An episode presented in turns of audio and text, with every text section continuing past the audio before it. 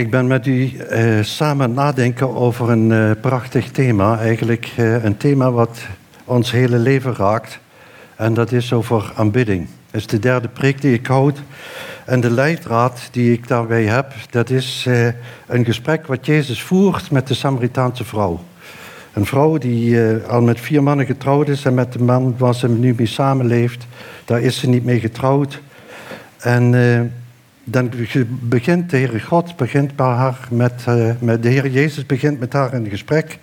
En de discussie die daar eigenlijk ontstaat is waar moeten we aanbidden? De Samaritaanse vrouw die vraagt uh, aan de Heer Jezus van uh, moeten we nu op de plek bidden waar, die wij verkiezen, dat is een berg Gerizim, of moeten we in Jeruzalem bidden, zoals de Joden bidden? En dan is het zo dat de Heer Jezus die zegt, het komt er niet op aan waar je aanbidt, maar wie en hoe je aanbidt. En dan komt die uitspraak, dat is de leidraad van alle preken eigenlijk, dat de Heer Jezus zegt, uh, u, aanbidt, uh, u aanbidt wat u niet weet. Wij aanbidden wat wij weten. Want de zaligheid is uit de Joden. Maar de tijd komt en is nu dat de ware aanbidders de Vader zullen aanbidden in geest en waarheid, want de Vader zoekt wie hem zo aanbidden. En deze tekst die raakt me zo omdat de almachtige, alwetende Heere God hier spreekt over het zoeken. Het, hij zoekt aanbidders. Ik denk dat hij heel veel werkers vindt, eh, maar heel weinig aanbidders. Vandaar dat ik daar heel erg diep door geraakt ben, door het hele thema. En eh, eh, dat eh, ik met u daar verder over wil nadenken, over waarachtige en onwaarachtige aanbidding. En eh, weet aanbidding is het meest elementaire in ons leven. Het is zo dat vanaf het begin van de schepping van de mens tot aan het einde van zijn bestemming is het doel aanbidding. En door de zondeval is dit of gericht op de Heere God, of het is op iemand of iets uh, zeg maar gericht maar de mens die zoekt om iets of iemand te aanbidden. En ik geef kort wat voorbeelden en dan lees ik een stukje uit openbaring en dan zullen we samen bidden. Ik blader dan zo de, Bijbel door en dan zie je eigenlijk dat je de kinderen van uh, Adam en Eva, die beginnen eigenlijk ook al met directe aanbidden. Kain en Abel brachten een offer van dank. Kain doet dat uit eigen kracht. Dat is God niet welgevallig.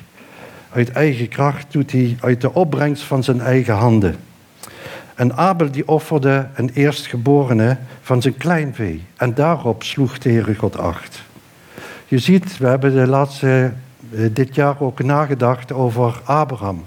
Maar je ziet dat alle aartsvaders, Abraham, Isaac, Jacob, die bouwen altaren. Die bouwen een altaar om de Heere God echt te aanbidden. Dan krijg je op een gegeven moment dat Mozes zeg maar, eh, eh, door die tocht eh, door Egypte, dan is er een ontmoetingstent. Hij, bouwt, hij, zet een tent op om de Heere God te aanbidden. En later in Exodus 25, dan krijgt hij een voorschrift om de tabernakel te bouwen. En dat tabernakel, dat is, en, zeg maar, ik zal daar een andere preek over wijden, maar in de tabernakel heb je het heilige der heiligen. De arks is daar. Dat is de aanwezigheid van God. En als je dan kijkt hoe al die tenten, al die stammen, die waren rondom de tabernakel, waren die gebouwd met allemaal richting tabernakel om de Heere God echt te aanbidden. Daarna komt de tempel. Die wordt gebouwd om God echt te aanbidden.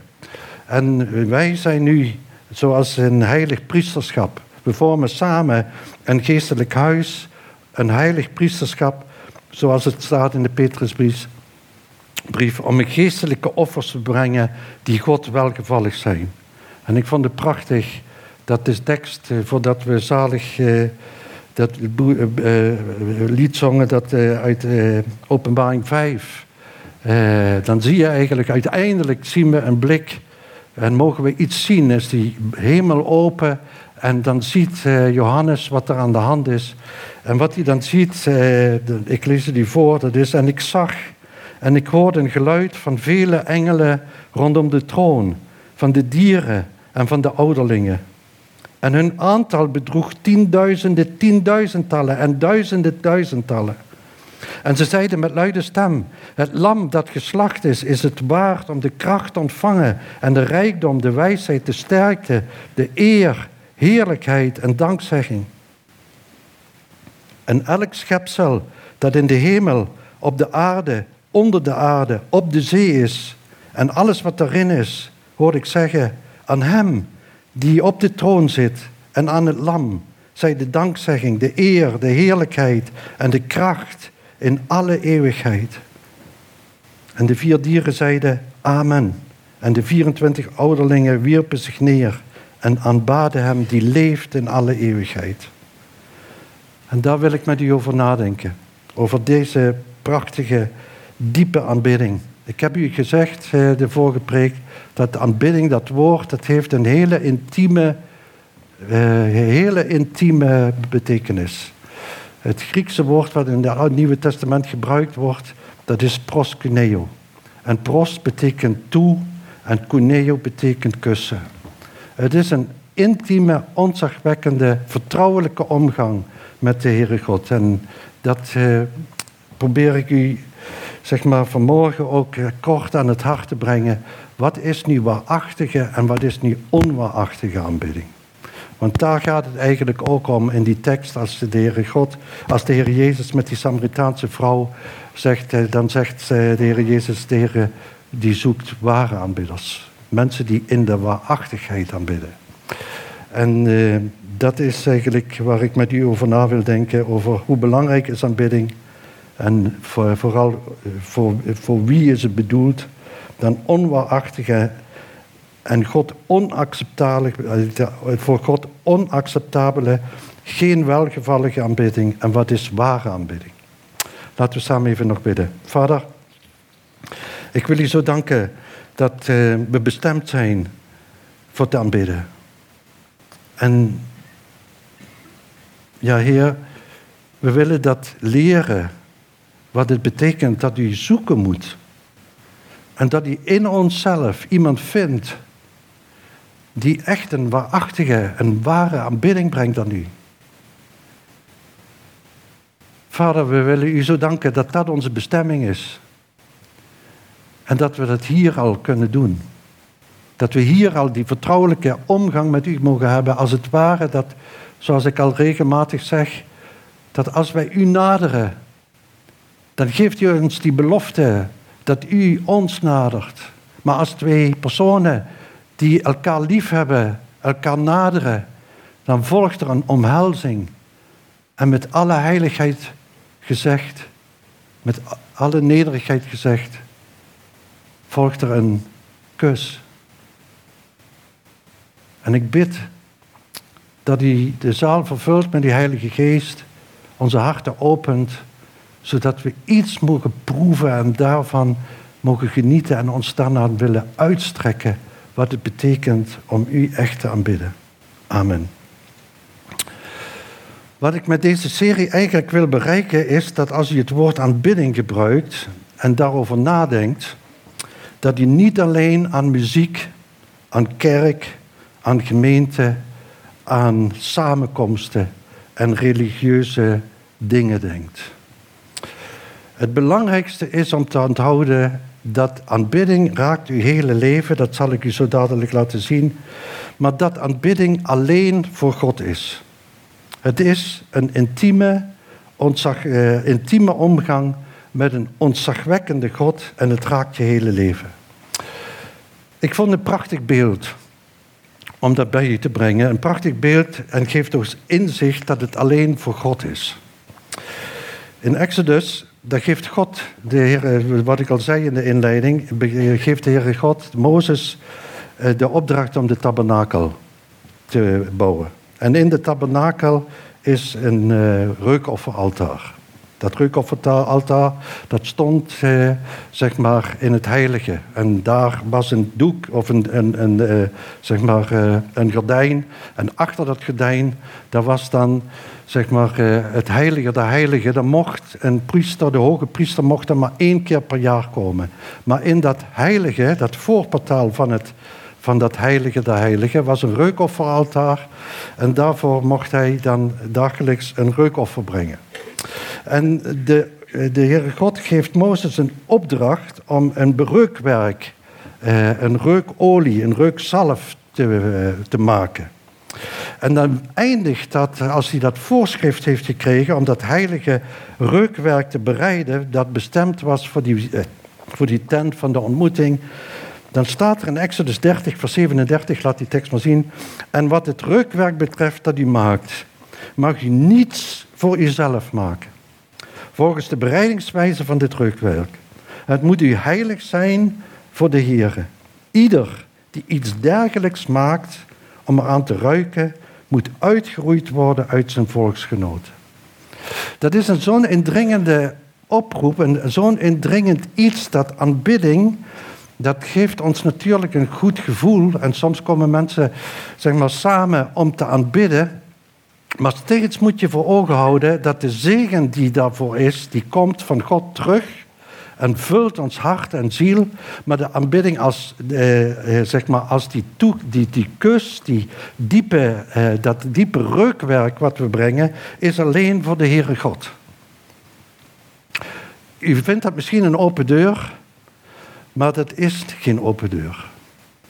Het is alleen voor de Heere God. Exodus 20, vers 1 tot en met 7, als, als het gaat over aanbidding en de wet van de tien geboden begint, dan zegt de Heere God, toen sprak de Heere God al deze woorden. Ik ben de Heere, uw God, die u uit het land Egypte, uit het slavenhuis geleid heeft. U zult geen andere goden voor mijn aangezicht hebben. U zult voor uzelf geen beeld maken. Geen enkele afbeelding wat, wat van boven in de hemel of beneden op de aarde of in het water onder de aarde. U zult zich daarvoor niet neerbuigen en die niet dienen, want ik, de Heere uw God, ben een naijverig God, die de misdaad van de vader vergeldt aan de kinderen, aan het derde en vierde geslacht van hen die mij haten maar die bemachtigheid doet aan duizenden van hen die mij liefhebben en mijn geboden in acht nemen. U zult de naam van de Heere, uw God, niet ijdel gebruiken, want de Heere zal niet, zal niet voor onschuldig houden wie zijn naam ijdel gebruikt. En dit gedeelte wordt eh, meerdere keren herhaald.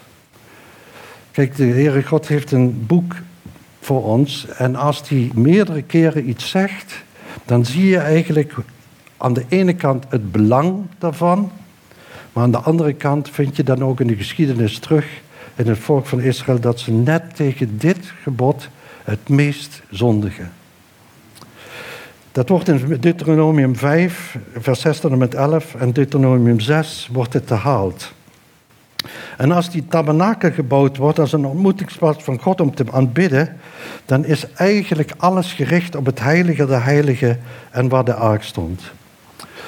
Ik vind het zo indrukwekkend als we dus echt een tafereel geschilderd krijgen. Hoe die aanbidding, ook in het Oude Testament, dat die aanbidding eh, steeds weer opnieuw. Eh, we mochten mensen, mochten profeten, in, die, in bijzonder Jezaja, mochten, een, mochten iets zien wat er zich eigenlijk in de hemelse gewesten afspeelt. Wij mogen dat zien, zeg maar, in het Nieuwe Testament, doordat het boek Openbaring door Johannes ons iets van openbaring geeft van die. Eh, van die eh, heerlijke aanbidding die er eh, plaatsvindt.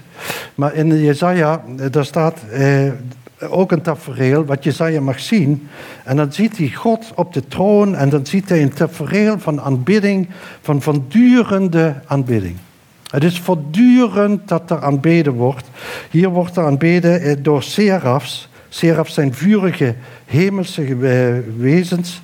Alleen al het zien van deze vurig wezen zou ons de adem benemen. En het zijn engelen met zes vleugels. En dan staat er in Jesaja dat de twee bedekten hun aangezicht.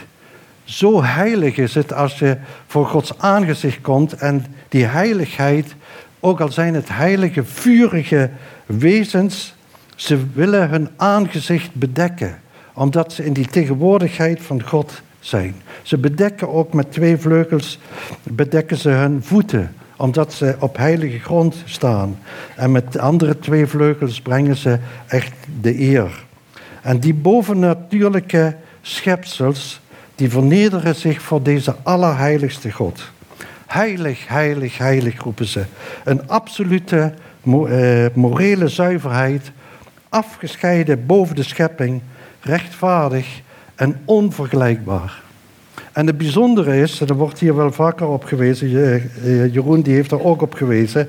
Het bijzondere is wat eh, Jezaja daar ziet. Dat is een openbaring van de Heer Jezus zelf. In Johannes 12, vers 38, vers 41 staat: Daarom konden zij niet geloven, omdat Jezaja verder gezegd heeft: Hij heeft hun ogen verblind en hun hart verhard, opdat ze niet met de ogen zouden zien en met het hart inzien en zich bekeren, en ik hen zou genezen. En dan staat er: Dit zei Jezaja toen hij zijn heerlijkheid zag en over hem sprak. Het is duidelijk in de hele context dat het hier gaat dat als Jezaja dat ziet, dat hele tafereel, en hij daar die engelen ziet aanbidden, en dan de, zeg maar, wat, uh, en daar een, uh, de Heere God op de troon ziet. En er wordt geroepen, heilig, heilig, heilig. En er is een diepe aanbidding. Dan openbaart Johannes in zijn, in zijn evangelie dat toen Jezaja dat zag, zag hij de heerlijkheid van Jezus. Hij zag de heerlijkheid van die dienstknecht. Hij zag de heerlijkheid toen Jezus nog bij de Vader was. Dat is zoals Johannes, in het Johannes-evangelie ook wordt verteld... dat de Heer Jezus die diepe heerlijkheid heeft bij de Vader. Zo belangrijk is aanbidding. Het is door de hele Bijbel door een van de, ik denk het belangrijkste waar wij toe bestemd zijn. De vraag is alleen, wat is nu onwaarachtige aanbidding en wat is waarachtige aanbidding? Wat is onwaarachtige en voor God onacceptabele aanbidding en die geen welgevallige uh, niet? Weet u, voordat ik dus u wil vertellen wat waarachtige aanbidding is, wil ik toch ook echt iets zeggen, en daar kom ik ook de volgende preek bij Leven en Welzijn op terug. Wat, eh, er staan meerdere, meerdere momenten en meerdere tafereelen in de Bijbel wat voor God totaal niet welgevallig is. Ik noem er vanmorgen twee en daarna ga ik naar, de, uh, naar die waarachtige aanbidding. En weet je, ik heb bij de voorbereidingen niet alleen als ik voor een. Als, ik zeg altijd tegen Rietje: als ik een preek voorbereid, dan is die preek in eerste instantie voor mezelf. En dat ik daar diep door geraakt word. En dat ik het ook op mezelf betrek. En ook hier over die onacceptabele, vormen en motieven van aanbidding, dan komt hij heel snel in de neiging, dat geldt voor mij niet. En dat wil ik eigenlijk heel graag voorkomen. Dat hij dat naast die neerlegt. Want dan denkt hij er zelf ook niet meer over na. En dan sluit je je eigenlijk af en ontgaat je de diepte van een onacceptabele vorm van motieven van aanbidding. Het eerste wat ik noem, en dan zegt hij, ja, dat zal bij mij in mijn leven niet voorkomen. En ik wil u echt vragen heel consciëntieus te luisteren. En die eerste onacceptabele aanbidding is afgoderij. Het aanbidden van afgoden. En als ik dat zeg, dan ziet hij natuurlijk eh, beeldjes en wierookstaafjes, maar daar gaat het hier niet over. Het is zo dat in Exodus 20 en in Job 31, er worden heel wat vele zeg maar, eh, plaatsen genoemd waar Gods volk struikelt over de meest afschuwelijke vormen van dat ze denken de Heere God aanbidden en het is afgoderij. En weet u, als het in het Nieuwe Oude Testament voorkomt en ook in het Nieuwe Testament wij daarvoor gewaarschuwd worden, dan kunnen we ons niet zeg maar, daarvoor afsluiten en ons eigen leven daar zeg maar, door uh, en niet toetsen. Wat er eigenlijk in mijn in mijn eh, eigen leven is. En ik wil zo dadelijk iets uit, uit Romeinen 1 lezen, maar voordat ik dat doe, wil ik eerst een andere tekst laten zien, zodat datgene wat ik ga lezen is heel indringend en dat het niet een ver van uw bed zou worden, van dat gaat over de Romeinen of dat gaat over anderen. Lees ik eerst wat Paulus eigenlijk schrijft aan de Romeinen, als hij dat gedeelte uit Romeinen 1 heeft behandeld, dan zegt hij Romeinen 2 vers 1, dan zegt hij... Daarom bent u niet te verontschuldigen, o mens. Wie u ook bent die anderen oordeelt, want waarin u de ander oordeelt, veroordeelt u uzelf. U immers, die anderen oordeelt, doet dezelfde dingen. En waar heeft hij het dan over? Waarom sluit hij zo af? Hij is ook in de gedachte, ze betrekken het niet op zichzelf. Want het is tamelijk heftig. Hij, wat eh, dat Paulus hier zegt, eh, van eh, daarom bent u niet te verontschuldigen, heeft hij dus betrekking op de gelovigen in eh, Rome. Heeft de betrekking ook op ons, wat ik nu ga lezen. En wat er eigenlijk staat in Romeinen 1, vers 18 tot 25 is, want de toon van God wordt geopenbaard vanuit de hemel over alle goddeloosheid en ongerechtigheid van de mensen, die de waarheid in ongerechtigheid onderdrukken. Omdat wat van God gekend kan worden, hun bekend is. God zelf heeft het hun immers geopenbaard. Want de dingen van Hem die onzichtbaar zijn, worden sinds de schepping van de wereld uit zijn werken gekend en doorzien namelijk en zijn eeuwige kracht en zijn goddelijkheid, zodat ze niet te verontschuldigen zijn. Want ze hebben, hoewel ze God kennen, hem niet als God verheerlijkt of gedankt. Maar ze zijn verdwaasd in hun overwegingen en hun onverstandig hart is verduisterd. Terwijl ze zich uitgaven voor wijzen, zijn ze dwaas geworden en hebben zij de heerlijkheid en de onvergankelijke God vervangen door een beeld dat lijkt op onvergankelijke mens, op vogels en op viervoetige kruipende dieren. Er is geen verontschuldiging dat de, elk mens kent God. Soms dan denk je van hij kent God niet, maar elk mens dat hier kent God. Het is te zien in de schepping. Het is te zien hoe God zichzelf manifesteert door alles heen. Er is niemand te verontschuldigen, maar niemand geeft hem eer. Niemand geeft hem eer en dank. We erkennen onze afhankelijkheid van onze schepper niet. En wat gebeurt er nu in ons leven als we God niet erkennen in ons leven? Stoppen we dan met aanbidden? Stoppen we dan met aanbidden? Nee. We gaan iets anders vereren. Paulus schrijft dat we de heerlijkheid van deze vergankelijke God hebben ingewisseld. We vereren het geschapene in plaats van de schepper. We moeten iets vereren. Een mens is geschapen om te aanbidden. We zijn geschapen om God te aanbidden. En als we dat afwijzen, zal je hart zich op iets of iemand anders richten. En ieder mens wil voor iets leven wat een hoog doel heeft. Ik ben eigenlijk nog nooit iemand tegengekomen die uh, zomaar leeft. Heb ik nog nooit meegemaakt. Het kan best zijn dat iemand zegt van ik leef zomaar, maar dan zet hij zichzelf in het middelpunt en wordt hij de God en het middelpunt van heel de schepping en aanbidt hij zich eigenlijk zelf.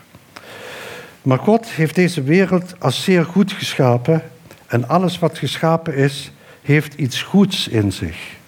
En daarom we, is het zo dat we terecht natuurlijk bewonderen we dingen, genieten we van zaken. Maar de problemen beginnen eigenlijk pas als we iets wat geschapen is overmatig gaan bewonderen. Dat we de eer die God alleen toekomt en die Hij alleen maar mag eisen, dat dit in ons leven gebeurt. En dan gaat het, zoals ik zeg, niet over afgodsbeeldjes, maar dan gaat het eh, over de cultuur waarin wij leven en de afgoden die wij dienen. En dat is schoonheid, dat is gezondheid, dat is macht, prestatie, rijkdom, aanzien. Als je kijkt naar de reclame, dan zie je de afgoden van onze cultuur. En dat betekent eigenlijk, en het bijzondere is, dat de mens is geschapen naar God speelt. En wij zijn de enige schepsels hier op aarde die het vermogen hebben om een relatie met Hem te krijgen en het karakter en de goedheid van God zichtbaar wordt. En dat wordt door afgoderij totaal vertroebeld. De prijs van afgoderij is enorm. Het geschapene te vereren boven de schepper heeft grote gevolgen voor je leven, omdat het je hart en ziel niet kan vervullen. Het blijft leeg.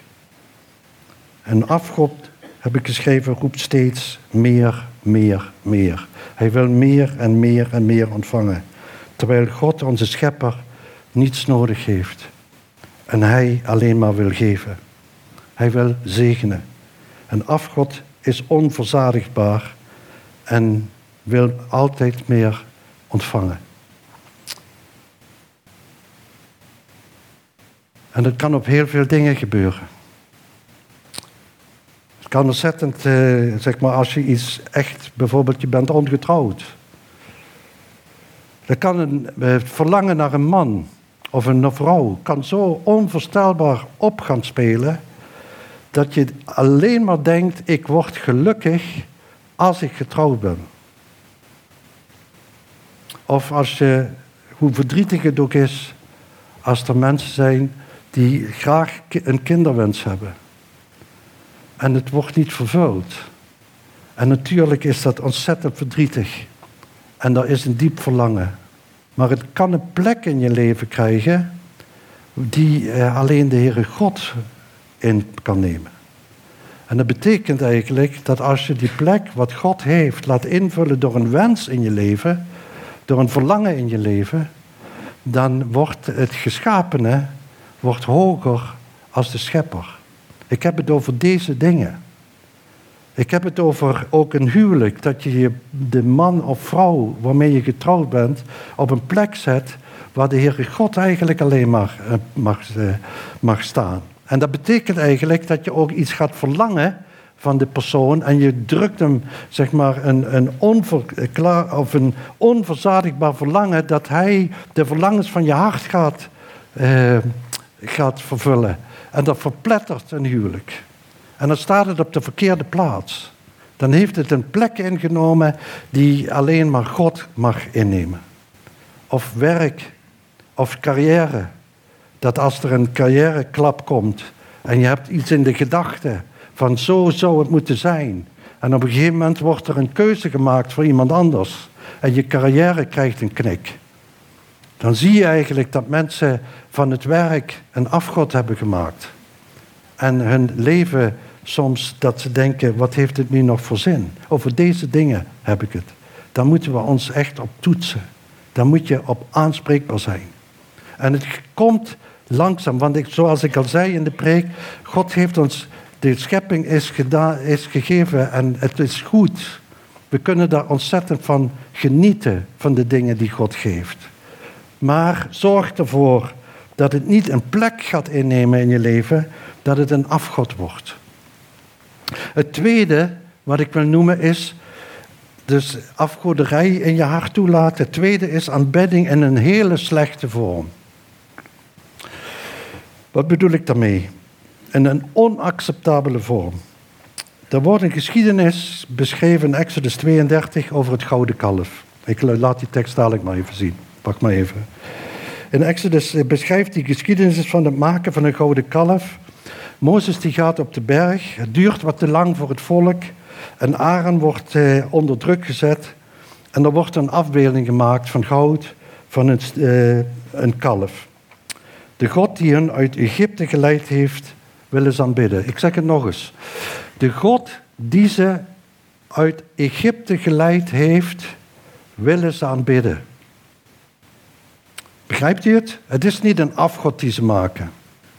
Het is een beeld wat ze willen maken waar ze mee God willen aanbidden. Dan willen ze ook een, een altaar wordt er gebouwd en dan wordt er een dank en brandoffer eh, en ze gingen zitten en eten om vervolgens uitbundig te feesten.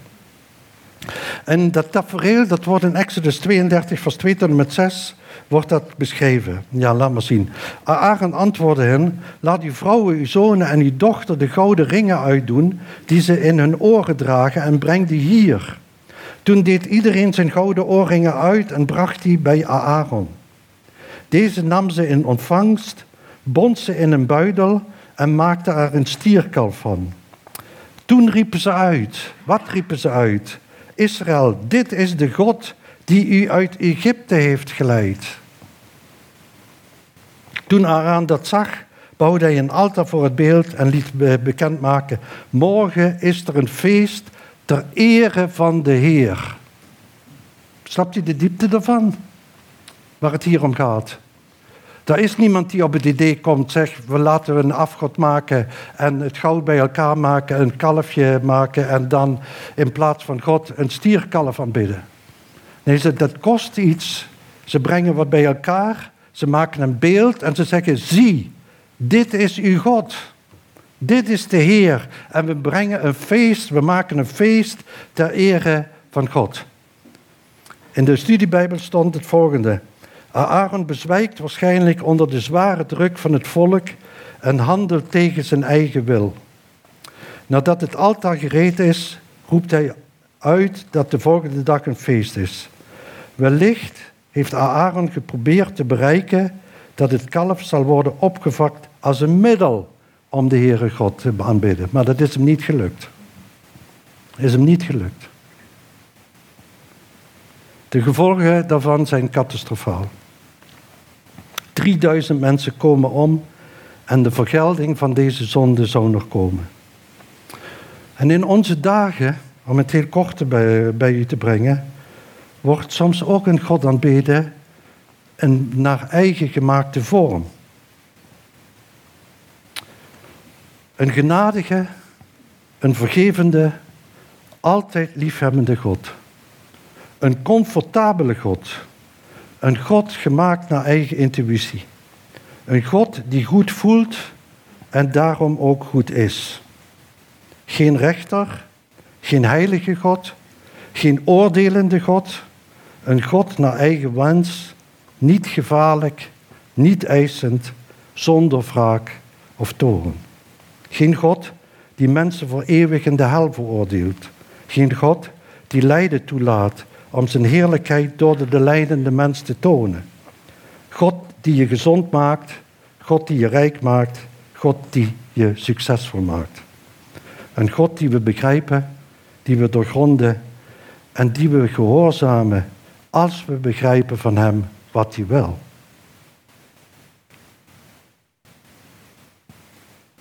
En ik kom het in heel veel vormen tegen. Augustine schreef, we hebben het hier over God. Vind je het vreemd dat je het niet begrijpt? Iemand anders die schreef, ik las het deze week, ik vond het citaat zo indrukwekkend. Welk beeld er ook in je gedachten ontstaat, je moet tegen jezelf zeggen, dit is niet God. God is meer dan dit. Als ik hem zou kunnen doorgronden, zou hij God niet kunnen zijn. Want God is onbegrijpelijk. Veel groter dan wat ik kan zeggen, wat ik kan denken en wat ik me kan voorstellen over hem. Nu is de vraag natuurlijk, wat is dan ware aanbidding?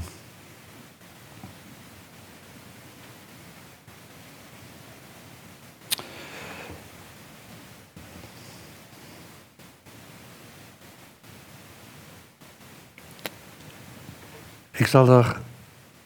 één tekst springt er bij mij uit. En dat is Romeinen 12, vers 1. Er staat: Ik roep u dan toe, dan toe op, broeders, door de ontferming van God, om uw lichamen aan God te wijden als een levend offer, heilig en voor God welbehagelijk. dat is uw redelijke eredienst. Paulus doet hier een hele eenvoudige oproep om als christen te leven. Met beroep op de bemachtigheden Gods, staat er in een andere vertaling.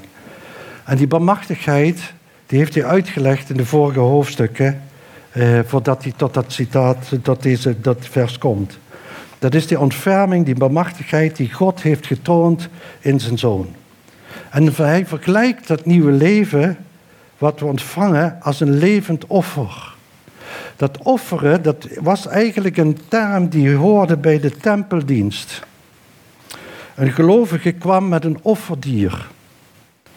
En offers bracht men om vergeving van zonde te vragen, maar daar gaat het hier niet om. Want de Hebreeënbrief laat zien dat Jezus het offer is voor onze zonde.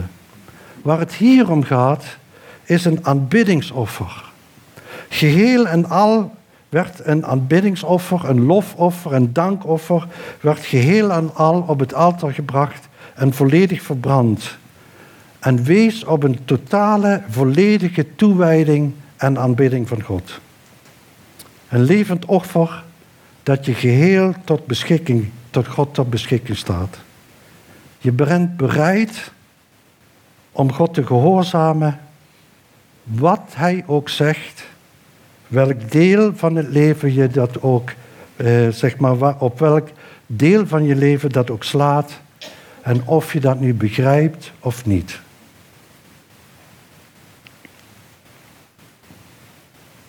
Het woord levend betekent een doorgaand offer. Het is niet dood, zoals ik, moest denken aan Lucas 9, waar staat dat we onszelf verloochenen en ons leven verliezen. Het is helemaal puur apart gezet, een totale toewijding, dagelijks je leven en je lichaam ter, ter beschikking stellen om God te gehoorzamen. Welgevallig voor God. En zo vindt God vreugde in ons door zijn zoon. Weet je, we weten dat we gered en geliefd zijn. Aanbidding is niet om ons te redden, noch om God iets aan te bieden. We zijn Gods kinderen en uit die diepe genade en te beseffen wat de Heere God in zijn Zoon heeft gedaan en hoe die ons heeft verlost en welke prijs dat het heeft betaald, dat betekent eigenlijk dat we dan in diepste verlangen om Hem welgevallig te zijn en onszelf echt te geven als een aanbiddingsoffer, als een lofoffer. Er staat in de NBG-vertaling redelijke eredienst. Het is redelijk. Dat woord redelijk, wat hier gebruikt wordt, staat in het Grieks logikos. Logikos.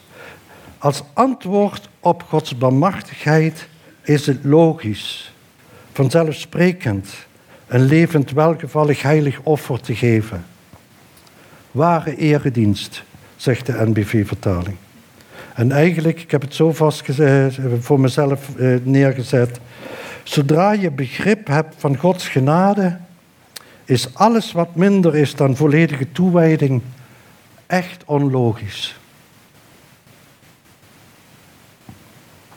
Zodra je begrip hebt van Gods genade, is alles wat minder is dan volledige toewijding echt onlogisch. En ik wil zo met u stil zijn om, vragen, om na te denken over aanbidding, een redelijke eredienst. Dat je echt, on, echt doordrongen bent van Gods ontferming en je zonder reserves en terughoudendheid toe te wijden. En weet je, ik weet dat dat een proces is. Het is niet zo dat je nu een besluit neemt en je wijdt je toe eh, aan, eh, aan God voor je, de rest van je leven. Het is een levend, heilig, welgode, welgevallig offer. Het kost steeds elke dag weer opnieuw. Er werd gebeden, werd er, eh, toen we de dienst vanmorgen om half tien begonnen met een bidstond, toen werd er nagedacht en verwezen naar het offer wat David God wil brengen. Hij wil een dorsvloer kopen. En degene die, die, waar die dat van koopt, die zegt als jij, je bent koning, ik geef het je voor niks, je mag het zo hebben. En dan zegt hij, nee, ik wil de Heere God niks aanbieden wat, hem niet, wat mij niets kost. Want niks kost, is niks waard. Dat is de, wat ik heb gezien in mijn leven. Wat mensen niks kost, is er ook niks waard. En de uitnodiging die ik eh, u wil geven, dat je doordrongen bent dat het een logische reactie is om Christus offer, om een totale toewijding te geven. En ik wil Johanne al voor uitnodigen om naar voren te komen. En tijdens het lied wat zij gaat zingen en spelen, wil ik u eigenlijk echt, echt vragen om in die stilte uh, echt die uitnodiging. Ik wil u niet vragen om te gaan staan. U hoeft ook niet een hand op te steken. Het is veel te kostbaar en veel te intiem dit moment.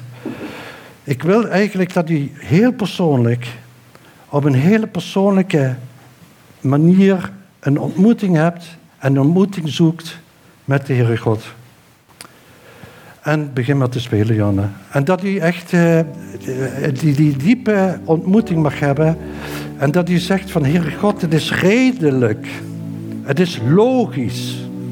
Als ik kijk naar het offer wat er gebracht is, voor mij te kopen. Het is niet meer als redelijk dat ik me toewijd als een aanbiddingsoffer, als een lofoffer, een dankoffer. En ik kom niet met liederen, ik kom niet met woorden, maar ik kom met mezelf.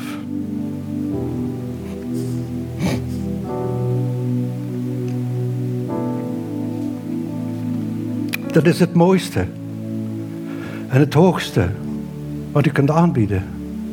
Uzelf. Als een gode, levend, heilig offer. Om hem zo te aanbidden en zo ja, dat moment te kiezen, dat moment te kennen. En weet je, ik ken momenten in mijn leven waar ik echt een diepe ontmoeting met God heb gehad, die me echt veranderd hebben.